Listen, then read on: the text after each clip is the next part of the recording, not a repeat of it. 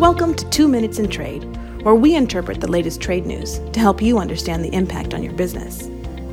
For a comprehensive background on the issues discussed today, please visit strtrade.com. Today's December 3rd, 2022. I'm Lenny Feldman, operating committee member with the law firm of Sandler, Travis, and Rosenberg, PA.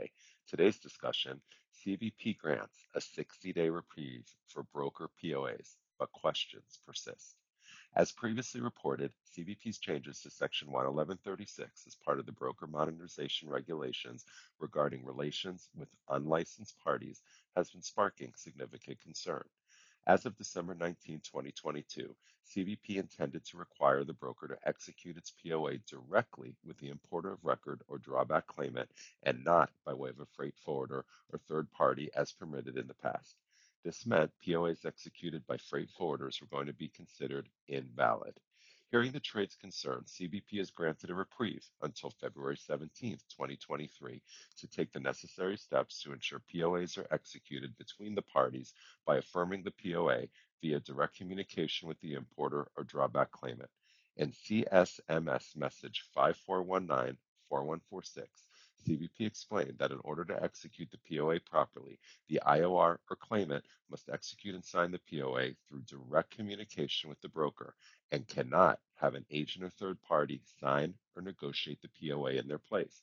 However, the IOR or claimant may have an agent or third party assist in executing the POA, for example, by providing translation services, providing counsel in reviewing the terms of a POA, or providing courier services to relay a written POA. How strictly CBP will interpret and enforce this remains to be seen. It would appear that if the POA is transmitted by a third party via email with the scanned copy attached to the importer, that should be sufficient, although not entirely clear from the guidance. Further, CBP informally has recommended that if a third party sends a POA, the broker should contact the IOR and ask if they understand the relationship. But will CBP expect any particular language or evidence of this communication? While these and other questions are posed and hopefully clarified, parties should take advantage of the 60 day reprieve. That means identifying all third party POAs that still exist, confirming those parties with whom business still is occurring to the greatest extent possible, re-executing the POAs directly between the IOR claimant and the broker, and including and retaining some communication confirming an understanding of the relationship. Exercising this type of due diligence will go a long way to avoid potential questions and possible claims from CBP down the road. With professionals in nine offices, Sandler, Travis, and Rosenberg is the largest international trade, customs, and export law firm in the world.